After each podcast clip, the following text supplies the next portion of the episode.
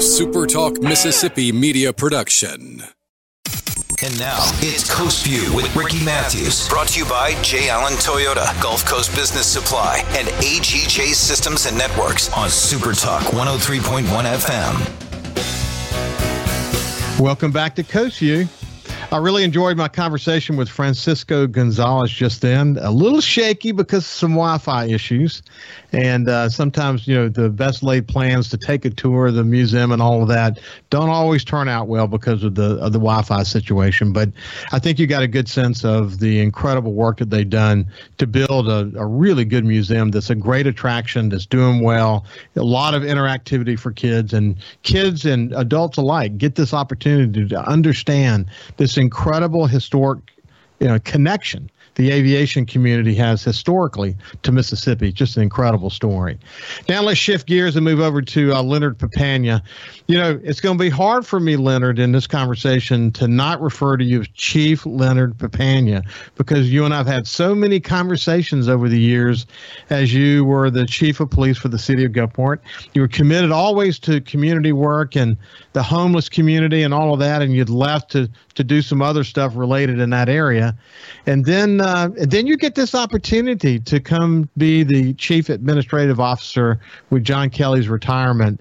It feels like you've gone full circle, doesn't it? It does. I'm excited to be back home, and it has been a journey getting here, and it's been an exciting one. Yeah, I had the opportunity to have this show is going to be playing on Monday. So last week I had the opportunity to meet and spend an hour with John Kelly. And I referred to him as a cat with 9 careers because, you know, here's a guy who's retired, who was asked to come in and work on the transition team for Brent War. He helped kind of rebuild the municipal court system and then ultimately became the chief administrative officer.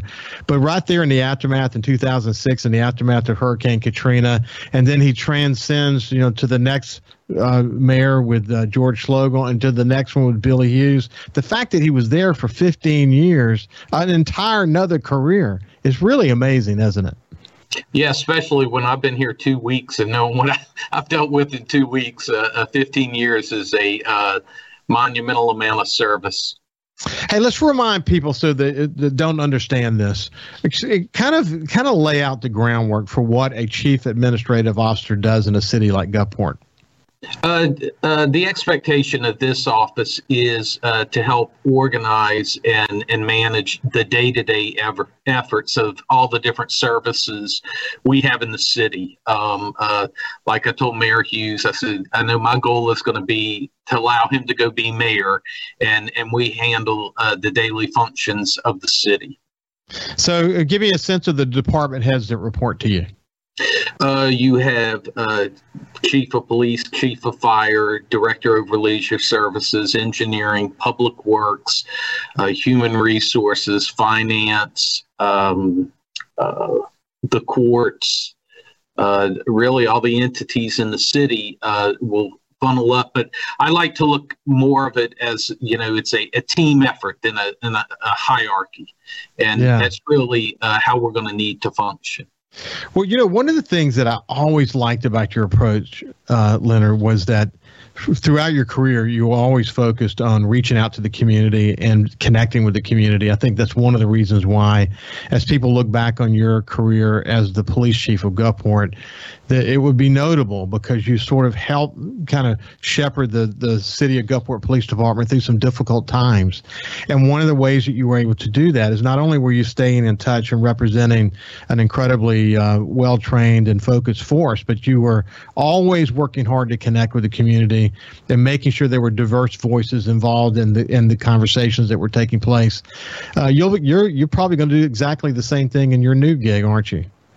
You're right, and what a nice segue you're providing for me, because you know, we're in changing times nationally and locally, and I believe the approach is as a governmental entity we need to be cautious that sometimes we're not the best one to solve the problem.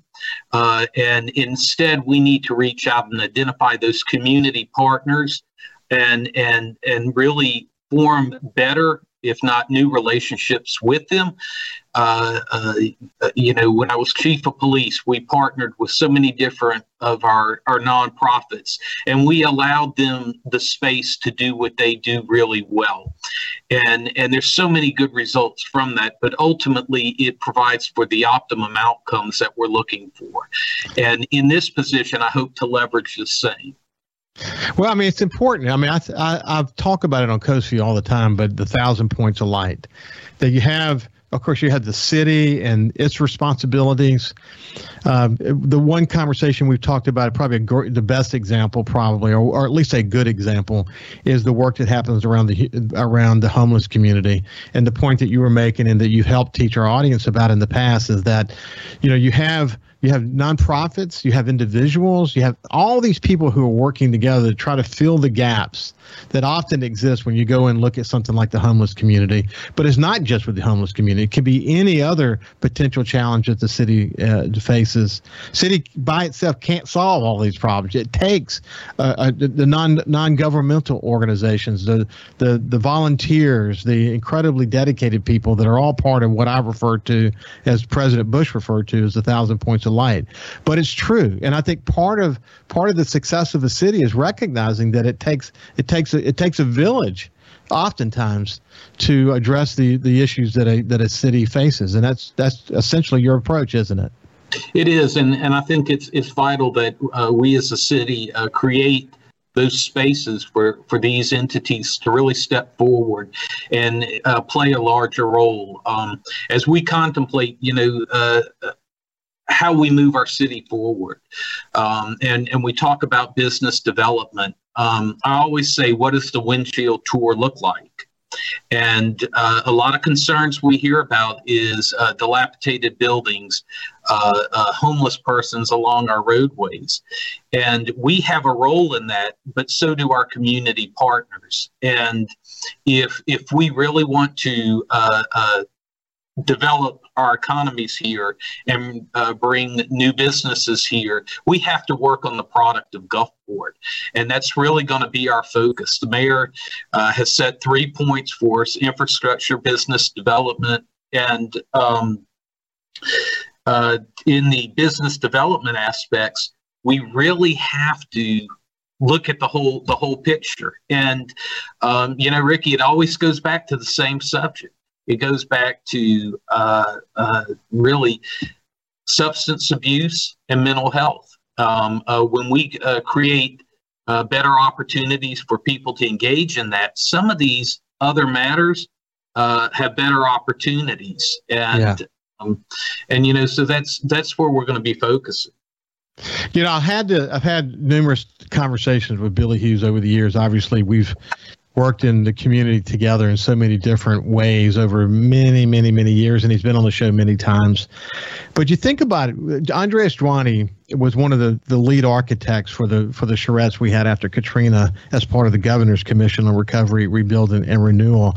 And I said this before, that when Andres got to the intersection of Highway 90 and 49, where 25th Avenue moves into Highway 90, he looked south and he said, man, this is the crown jewel. This is the moment that people realize they've arrived. And let's look at where we are today. The incredible external facade program of downtown Gulfport, one of the most aggressive ever accomplished in the history of the United States, I might add. You think about the Tree-Line Boulevard, you think about the blue economy, the emergence of Jones Park and the marina, the opening of the aquarium and all that it brings. And then, of course, if you head toward the west, Rick Carter and Terry Green's Casino, Island View. It's really incredible where the city sits today and this opportunity on multiple fronts simultaneously to see incredible success. It's exciting, isn't it? It is. And what's really amazing is if you go back in time when everything you just spoke about were visions, as we sit today, there's that much more space to continue these efforts and tie all these pieces together. And you know, it's really, I still believe we're in very exciting times. As I've told the team as I came on board, I said, I have yet to hear an impossibility. We will have to figure out to navigate those ways. One of the pieces I'd left off when I was talking about the 3 points that the mayor really wants to focus on is the other is public safety. And as you know, the city made an investment in police and fire recently. And there's challenges in finding people that want to police and all. And so we have to, when I go back and talk about community partners, and I want to speak quickly on that. We've had a recent rash of violence. And a lot of people are looking towards our police department. I'll tell you, our police department's done a fine job. Their solve rates on homicides are 75%, where nationally it's in the low 20s. Well, let's do this, Leonard. I want to talk about public safety, and we're at the end of this segment. So when we come back, we'll continue that part of the conversation. But this is Leonard Papania, the Chief Administrative Officer for the City of Gulfport, and we'll see you after this break.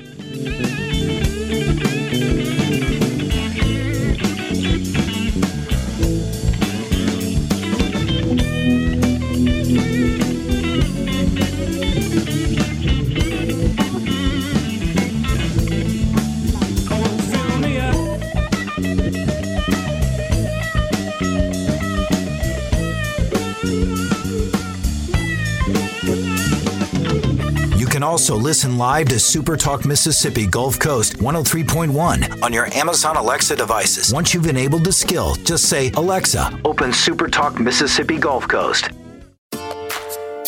Talking to the people that help make the coast such a unique place to live. This is Coast View with Ricky Matthews on Super Talk Mississippi Gulf Coast 103.1. Welcome back to Coast View. We have Leonard Papania with us today, the former chief of police for the city of Gulfport, and now the chief administrative officer for Mayor Billy Hughes.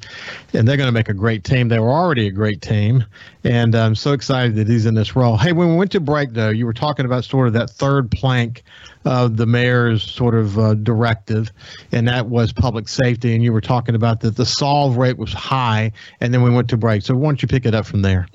Well, and what I was saying, I'm proud of what the police department's been doing. They continue to do great work, but our reality is just because you solve the crime doesn't mean we're making things better. And I think we as a community have to recognize everybody has a role in improving the quality of life.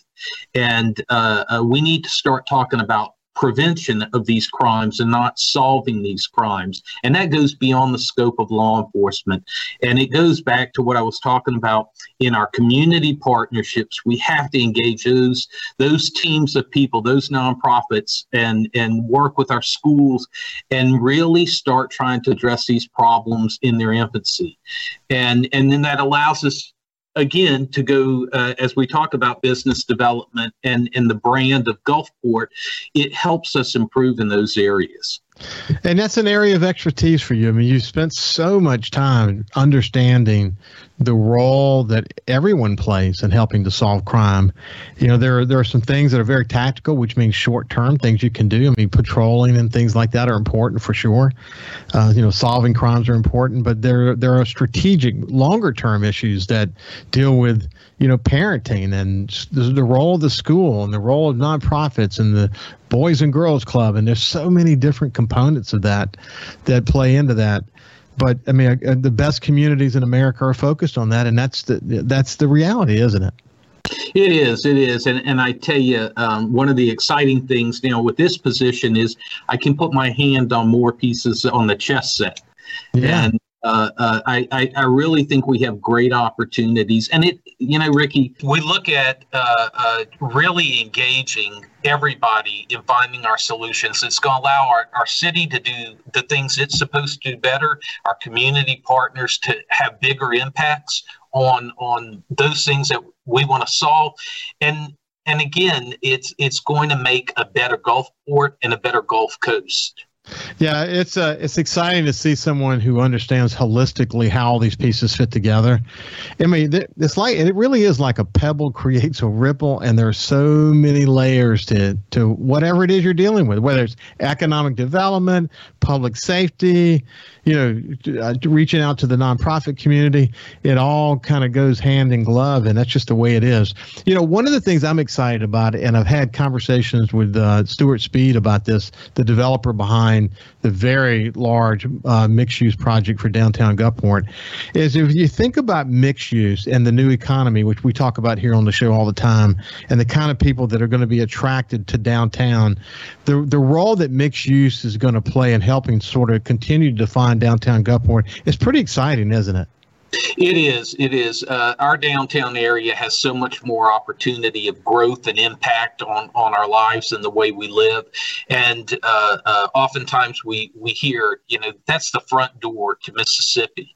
And we need to continue to pursue those things that, again, are tying all these pieces together.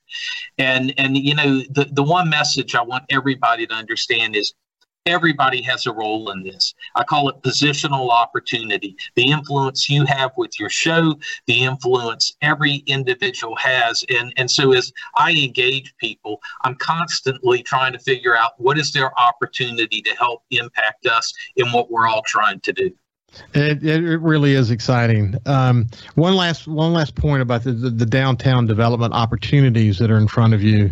Some of it related to the aquarium, some of it just related to people with incredible money to invest see Gulfport as a major future play. Is that Eric Hill, who runs the Center for Entrepreneurship at Mississippi State, often says that we need to build places where young people can find a spouse. I think that's such a cool way to say it. But the truth is that young people today, especially with the pandemic, the opportunity to work remotely and all of that, young people want to go where other young people are. They want to live, work, and play in an area that's very common. And so the opportunity to live downtown or near downtown and be able to come in contact with the growing number of restaurants and other walkable aspects of that community, it's just very transformative. And you come in as the chief administrative officer at a time when, as you pointed out, the vision is getting implemented, opportunities are arising. And Mayor Fofo Gillich mentioned one time that an opportunity is sort of like water. You can only hold it for a second, so you got to be really on top of it. But look, we're coming to the end of the segment. I'll give you an opportunity to say the last word, but I just want to say thank you for your leadership and good luck to you. I appreciate it, and I'm looking forward to working with everybody. We've got great things ahead of us. You know we do. Leonard Papania, the Chief Administrative Officer for the City of Gulfport. We'll look forward to staying in touch with you, buddy. Thank you. You bet. Have a great day, and we'll see you tomorrow.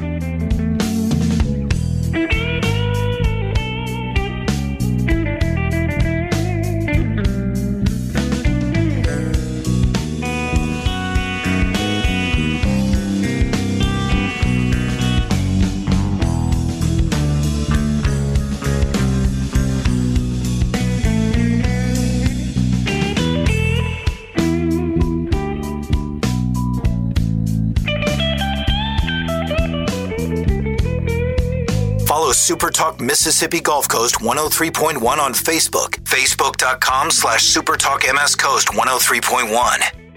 A SuperTalk Mississippi media production.